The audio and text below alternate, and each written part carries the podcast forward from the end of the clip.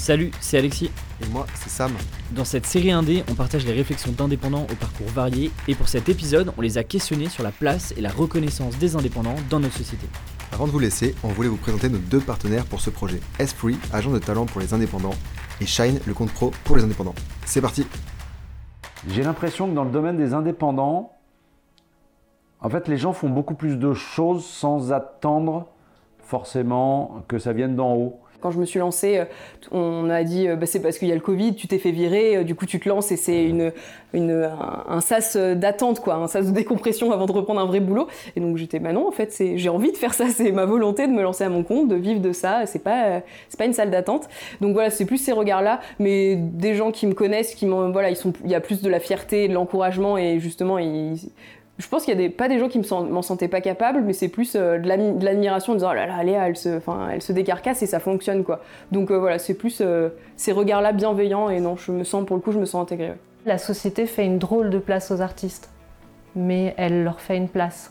Je me sens un peu à part quand même, parce que je passe mes journées seul dans, dans, mon appartement à travailler. Il y a, y a... Je ne suis pas intégré dans une société, dans une équipe.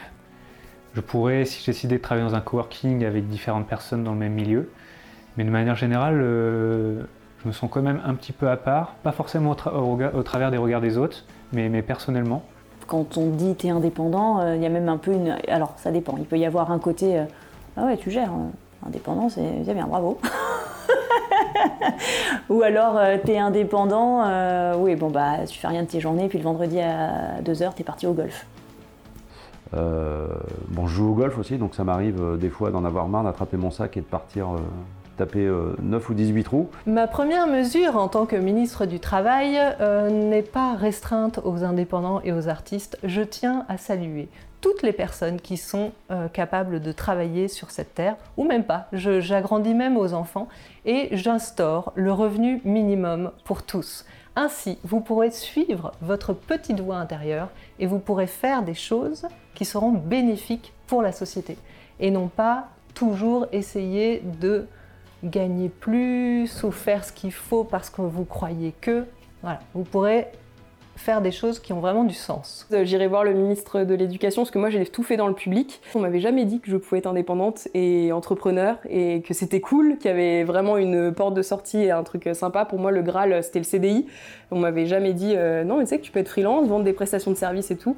On m'avait vendu le truc de tu dois être start-upper, lever des millions, euh, trouver une équipe de gens qui bossent H24. Enfin moi ça m'intéressait pas du tout ce côté-là. Donc personne m'avait dit que je pouvais être freelance à mon niveau et développer des projets à mon niveau.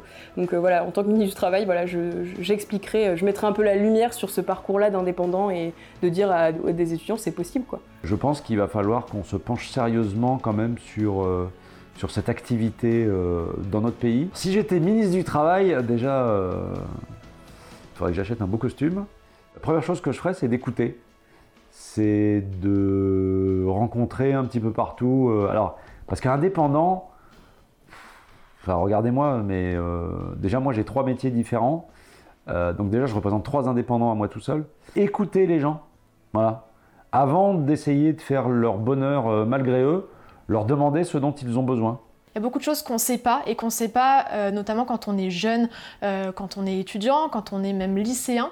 Euh, typiquement, je pense que si je deviens ministre du Travail, je m'associerai avec mes copains ministres de l'éducation et on ferait quelque chose pour faire connaître vraiment le métier d'indépendant, le statut d'indépendant aux plus jeunes qui peut-être hésitent à se lancer mais n'ont pas assez d'informations ou d'explications autour de l'indépendance tous ceux qui sont indépendants, ils sont quand même. Euh, il y a, un courage à un moment donné de se dire euh, Ok, je sors du, je sors du système classique et euh, je, suis, je suis à poil. Quoi.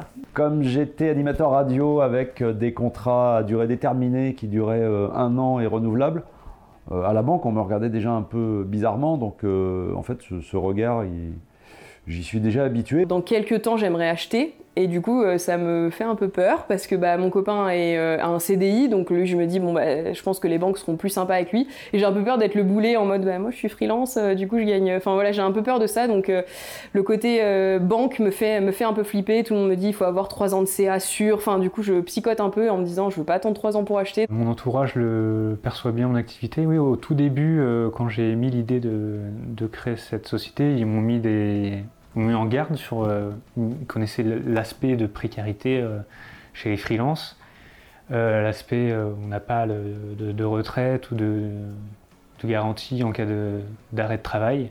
Enfin, toutes, ces, toutes les contraintes qu'on connaît aux freelances qui ont été mises en avant, moi ça m'a pas empêché, j'étais très motivé, je me suis dit, je sais pas combien de temps je vais le faire, peut-être un an, deux ans, plus, on verra bien. De toute façon, je me lance. Le soir, bah non, elle n'est pas là, donc je l'appelle pas le soir. Et puis quand elle rentre, elle est crevée, donc je l'appelle pas le soir. Bon, bah je vais l'appeler en journée.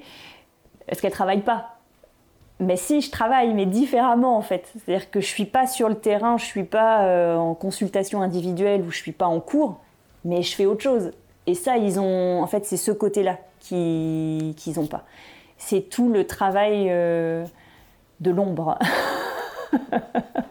oui, peut-être que là, entre 9h et 11h, euh, le samedi, dimanche, je dois être dispo pour mes clients. Mais par contre, bah, il y a des vendredis après où je bosse pas, des mardis matin où j'ai pas envie de travailler. Je Enfin voilà, en fait, j'organise mon emploi du temps vraiment différemment d'un salarié. Et c'est juste éduquer un peu ton entourage en disant, bah moi, ça me va en fait ce rythme-là. On m'a déjà dit que je travaillais trop pendant euh, la période euh, du Covid. J'ai eu quelques reproches parfois comme ça de, passer mon temps au boulot même certains clients qui m'ont dit bah dis donc à ton âge moi j'étais pas moi j'étais plutôt fêtard hein, à l'école je j'étais pas bosseur du coup ils sont, assez euh, reconnaissants de ça. quand je, quand j'ai des, quand j'ai des retours comme ça, je me, je, suis assez partagé. À la fois, j'ai une, part de culpabilité en me disant, euh, je suis jeune, je devrais profiter, sortir, faire plus de choses. Il y a eu la crise sanitaire, je me suis senti bien. Je me suis dit bon, bah, personne sort de toute façon, donc j'en ai profité. Euh, mais oui, mais avant ça, je me suis parfois, je me disais, ouais, je devrais peut-être sortir, faire un peu plus de choses, et à la fois, à la fois, j'avais, c'est une passion, c'est un kiff, donc je prenais vraiment beaucoup de plaisir aussi à faire ça chez moi. Et quand un client me dit qu'à mon âge, il était, pas, il était plus fêtard, bah, c'est assez gratifiant. Je me dis que j'ai pris le bon pas assez tôt et que c'est une bonne chose. Un peu plus de mal à déconnecter, mais je le vois vraiment pas comme un truc négatif. Parce que comme j'aime tellement ce que je fais, bah du coup je le vis bien, euh, je dors bien. Enfin voilà, il y a un truc où c'est pas grave de tout le temps penser au, boulot, parce que pour moi c'est pas vraiment du boulot, c'est juste un truc que je kiffe quoi. Ah bon, tu bosses, euh, tu bosses un jour férié. Euh, ou même effectivement sur des week-ends. Euh, donc globalement, oui, le tu bosses trop, j'ai pu l'entendre. Quand j'ai annoncé à, ma famille que j'allais faire une école d'art, en fait, mes frères et sœurs euh, m'ont juste dit Ah, enfin Donc je pense que c'était une évidence pour tout le monde et, que moi, euh, j'avais pas voulu ouvrir cette porte-là.